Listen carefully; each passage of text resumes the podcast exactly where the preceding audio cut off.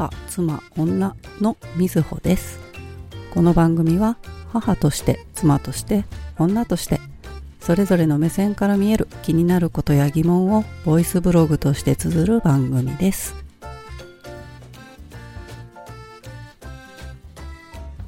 第1回の放送から1週間、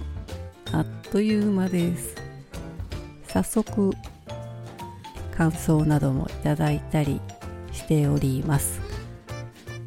すごく嬉しいですね。第1回から聞いてくださってる人がいると思うだけでちょっとドキドキもするんですけど楽しみにしてくださってるんだなっていうことも伝わってきて嬉しい限りです聞いていてエッセイを読んでるように聞けましたというコメントいただいたり初回からそんなにぶっ込んでもいいんですか？というコメントいただいたり。そんなにねぶっ込んでる気もないんですけどね。あの普通の話かなと思ってお話ししているので、まあ、普段思ってることを皆さんにお話しできたらいいなと思います。さて、えーこの1週間ちょっと大きな出来事がありました。初回でもお話ししたのですが運転免許の青色を卒業したという話をしたんですがまあ卒業はねあのしたままです。ですがえ実は車をこすってしまいました。車を運転されている方は年月にもよると思うんですけど大なり小なりそういうことはきっとあると思うんです。実はどのようにして起こったかと言いますと仕事で車1台しか通れないような道を通ることがあるんですがその細い道に進入した時に向かいからも車が入ってきていました。それで車が入ってきたな。だけど私はその細い道に左折で進入していって入りました。で私は何度もその道を通っているのでその道の先がどうなっているかは知っています。向かいから来た車は少しバックしてもらえるとすれ違えるくらいの道路幅になるのも知っています。でしばらくあっとお互いがなって固まって、まあ、睨んではいませんけどね。ちょっと睨み合いが 続くような形。数秒ですね。で、えー私の方は、えー左折で曲がって入ってきているので元の道も狭いんですよね。でバックでそこを戻っていくことはとても危ないので相手に下がってもらうしかないなと思ったので少し車を進めました。で車を進めたので、えー相手の車の方もあこれは下がらないといけないなと思ってくれたようで下がってくれました。で下がってくれたので、えっと、せかしちゃいけないなと思ったのですぐまた私は止まりました。で相手の車がバックしていってくれたんですが、えー実は仕事で同じような業種の方の車というのは分かったんですがせかしては危ないと思ったので私もなるべく慌てさせないようにしたんですが多分慌てられたのだろうと思います、えーバックしながら標識のプールに相手の車がビリビリとぶつかってしまいました。でもギャーどうしようと思って、えー私職場の方に車で戻ったら実はその方にきっと会うだろうと思ってたのであとっても申し訳ないことしたなと思いながらあのお互いが時間に追われている仕事なので、えーそのまますれ違ってその場は終わったんですね。でその後所属している場所は違うんですがやっぱりあの私も気持ちがもやもやするので戻ってくる、えっと、拠点があるんですがちょっと配送関係のお仕事もしてるのででそこで、えー、多分あの人だなっていう人にさっきすれ違いましたかっていうふうにお聞きしてあそうですっていうふうにおっしゃられたのであとても申し訳なかったのでごめんなさいねっていうふうに、えー、一言お詫びしてその場を終えたんですが、えー、誰の責任でもないという状況ですね。どうしようもない。さてこんな時どうすればいいのかなと思ってたんです。で、それから、えー、1週間経たないうちに、私プライベートで車を乗っていて、またそことは違う場所ですけども、細い道を、まあそこも何度も通ってる場所なんですけど、かなり、えっと、細い道が長く続く場所がありまして、で、もうそこはいつも通るたびに前から車来たら嫌だなと思って通ってるんですね。で、案の定、向かいから車がやってきて、まあ車1台しか通れないような道で、え上り坂、緩い上り坂を登って私は登っていく。で、向こうは下りを降りてくる車だったんですけど、さあ、また同じ状況がデジャブです。また睨み合いが数秒続きました。で、どちらが下がるかというのをお互いがきっと一瞬で判断しないといけないんですよね。で、えっと、私はその道は何度も通っているので、例えば相手にそこを下がっていってもらうとなると、えー、相手の方は下がっていっても、えー、ちょっとまた車を右折か左折で曲がらないといけなくなるので、あもう私の方が下がるしかないなと思ったんですが、後ろを見るともう後ろに車が来ている。そして相手の方の車も2台目が後ろに来ている。さあどうするか。と思って後ろを見ると、えー、私の後ろにいた車が徐々に下がっていってくれたので、あ、もうこれは下がろうと思って、えー、バッグにギアを入れて下がり始めました。で、えー、ついこの間、仕事中に同じ状況に陥ったばかりだったので、えー、気をつけないといけないなと思いながらバックをしたんですよね。で、えー、ゆっくりゆっくりバックをしていって焦らず、えー、向かいから車がどんどん来ようともゆっくり気をつけてミラーもしっかり確認してバックをしていきました。結構長い距離バックしないといけない場所だったので、それでもやっぱり焦ってるんですね。えー、両サイドが住宅なんですけど、片側に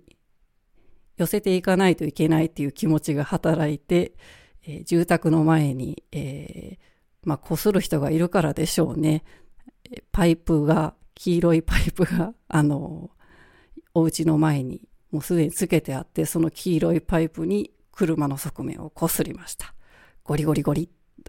音が鳴りながら、ああ、やっちゃったと思って、まあ、それでもとりあえず車に行ってもらわないといけないので、えー、もう一度ハンドルを切り直して、またバックをして、えー、車にすれ違っていただいて、行っていただいたんですが、もうこのショックの激しいこと。もうちょうどね、あの、制作の仕事で現場に向かう途中だったんですけど、えー、その日はイベントがあったので、もうイベント始まる前だったので、とってもへこみつつ、いやいや、それでもただの自損事故なので、そこのお宅を傷つけたわけでもなし、人を引いたわけでもないので、えー、大難は湘南に終わったと思って、あ、よかったよかったと思って、えー、気を取り直して、また発車し直したんですけども、えー、見事に我が家の車の側面に黄色の塗料がざーっとついてました。そんなにへこむことはなかったんですけどね、ゆっくりゴリゴリとこすってたみたいで。で、えー、細い一本道を両方から、まあ車がすれ違えないような場所っていうのが、どちらがどう優先されるのかっていうのはどうなってるのかなと思ってちょっと調べました。で、やっぱりあの瞬時にしてその判断はお互いがしなければいけないんですけど、えー、大きな道から入ってきたのか、細い道から細い道に入ってきたのかですね。で、一番大きな、まあどちらに、どちらが優先されるかというところにおいては、えー、細い道に入って、まあ、どれだけの距離を侵入してるかっていうのがやはり優先されるようです。まあ、法的拘束は特にないみたいなんですけどね。あの、まあ、万が一、あの、保険がかかるようなことがあったら多分そこが優先されるのだろうと思います。20メーターの細い道があった時に、まあ、お互いがね、気づいた。お互いが両方、あ、車前から来たなって思った時に、えー、下がらなければならないであろう。まあ、お互い譲り合いが基本なんですけど、私が譲った方がいいだろうという場合と、相手に譲ってもらった方がいいだろうという場合とあると思います。で、えー、もし自分の方が、えー、侵入している距離が長いんだけれども、え向こうがぐいぐい来てしまうがためにバックして、え、例えばまあ自損してしまうということになるので、まあ、譲り合いなんですけどもその睨み合いのような状態になった時にいや私はバックできません、えー、あなたがバックしてもらわないと、より事故につながりやすいと思った時は、心を強く持って進んでくださいっていうふうに調べてみたら書いてありました。なかなかね、あの、運転に慣れていたりとか、そういう状況に慣れてないと、あの、こう相手がぐいぐい来る前に自分からいや、あなたが下がってくださいねっていう 意図を持って進んでいくのはちょっと勇気いるかなと思います。私がこすった時なんかも、あの、私はコンパクトカーに乗っているんですけど、相手の車は割と大きめの車だったので、あの、やっぱり車が大きい、自分の車より大きいってなると、なんでしょうね、あの、物言わぬですけど、威圧感もあるので、あ、下がらないといけないかなっていう気持ちにね、なったりとか、まあ男性、女性っていうことも多分あると思うんですよね。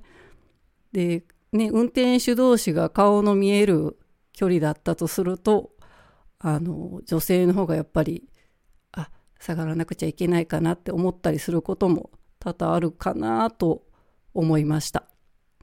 なので、えー、まあ、女性の方なんかは特にかなと思いますけど、そういう道で同じような場面になった時、自分は下がれないなと思ったら、え遠慮せず、えー、前に進んでください。自分のね、運転技術も多分あると思うんですよね。あの、バックしていくっていうとっても難しいので、慣れていないと。で、やっぱりね、あの、焦ってしまう状況になりがちなので、あの、事故にもつながりやすいかなと思います。えー、譲り合いの心を持ちながら、それでも、えー、瞬時の判断で、えー、前に出なくちゃいけないと思ったら前に進みましょう。えそんな教訓を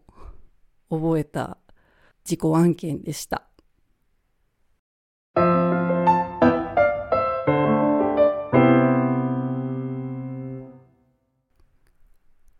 これまであんまり大きな車の事故っていうのはほとんどないんですけど、まあ今回こすった以外にもう一回こすったことがあるかなっていうくらいで、えー、人身事故とかもうまだ経験したことはないので、警察を呼んで保険屋さんに電話してとかいうこともまだないんですよね。きっとその現場になったらとても焦るだろうなと思うんですけど、できたらそういうことに合わないようにしたいなと思うんですけど、とってもね、あの、車の運転ってそれぞれ性格がとっても出ると思うんですよね。で、私は今、仕事で、まあ、いろんなね、あの、仕事してる中で、そのちょっと配送の仕事をお手伝いしてるんで、まあ、ベテランさんに隣に乗って、運転を見てもらった時に、えー、左の確認がちょっと甘いねとか、いろんなことを指摘してもらったんですけど、本当にあの車の誰か他人の車に乗った時っていうのはとってもその人の内面がよくわかるなと思います。今お仕事してる分でも、えー、何人かベテランさんの車に乗せてもらったんですけど、やっぱりそれぞれ運転の癖だとか、とっても見えて、あ、優しい運転だなとか、あ、こういう時の判断、瞬時の判断、結構車運転してるとね、あるので、すごくあの歩行者の優先の仕方だとかね、やっぱり性格とっても出るなと思います。で、最近私が言われたのはギュインって運転してるよねっていうのを別の方から言われました。ギュイン、ギュインだそうです。あまりあの危ない運転はしてるつもりはないんですけど、ギュインって運転してるように見えるらしいです。自分の運転の癖はね、なかなかわからないので、他人からね、言われて初めてわかるっていうことが多いと思うんですけど、女性の方はね、運転苦手っていう方は結構多いかなと思います。私とっても車の運転が、まあ、好きとうまいはまた別だと思うんですけど、まあ、いろんな方に車の運転を隣に乗って見ていただくという機会があったので、丁寧な運転するねっていうふうには言われたので、まあ誰か乗せてるとね、特にあの気を使って運転はするようにはしてるんですけど、まあ、走り屋ではないけど、ちょっと自分の性格的にスピード出したくなる気持ちは、ちょっとね、ありますけど。まあでも、出しすぎようなことはね、まあまずないですけど、ちょっと出したくなるような気にはなりますね。車運転していると。そういう内面があるんだなと自分で感じます。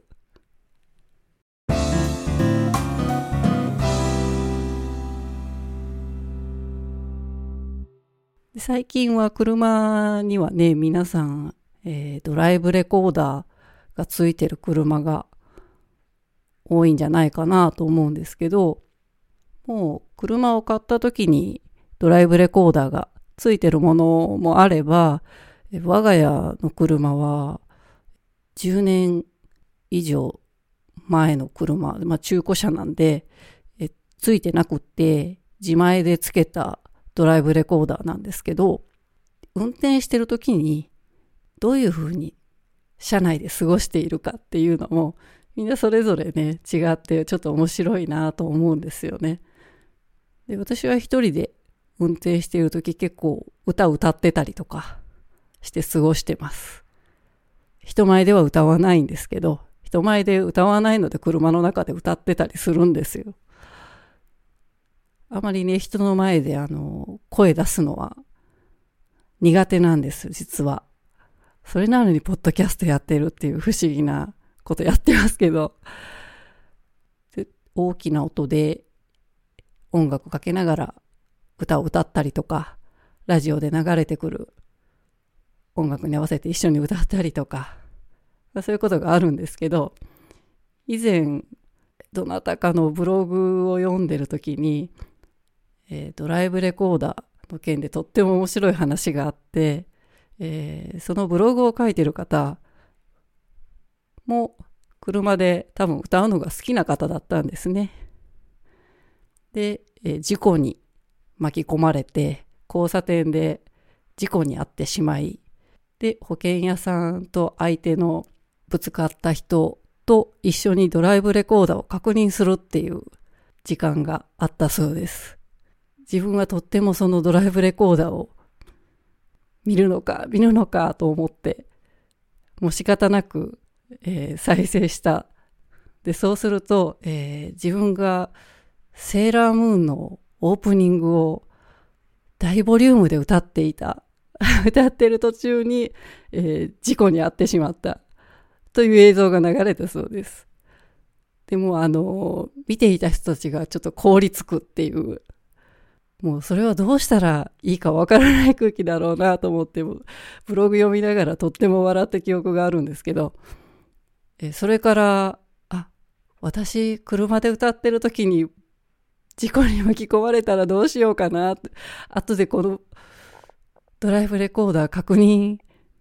しないといけなくなったら嫌だなと思って、え音消しとこうかな。いう思いに駆られます。本当はね、ドライブレコーダーとしては多分音声も入っている方がいいと思うんですけど、一応あの、後付けのドライブレコーダーの設定では音声を入れるか入れないかっていうのね、マイクオンオフの設定があるので消しておくこともできるんですけど、えー、どうしようかなって思いながらまだ大声で歌ってます。え、事故に遭わないことを祈ります。母、妻、女では皆さんからのご意見、ご感想をお待ちしています。送っていただけるととっても嬉しいです。すごく励みになります。詳細は概要欄をご覧ください番組ツイッターへのコメントもお待ちしていますそれではご機嫌な1週間をお過ごしくださいさようなら。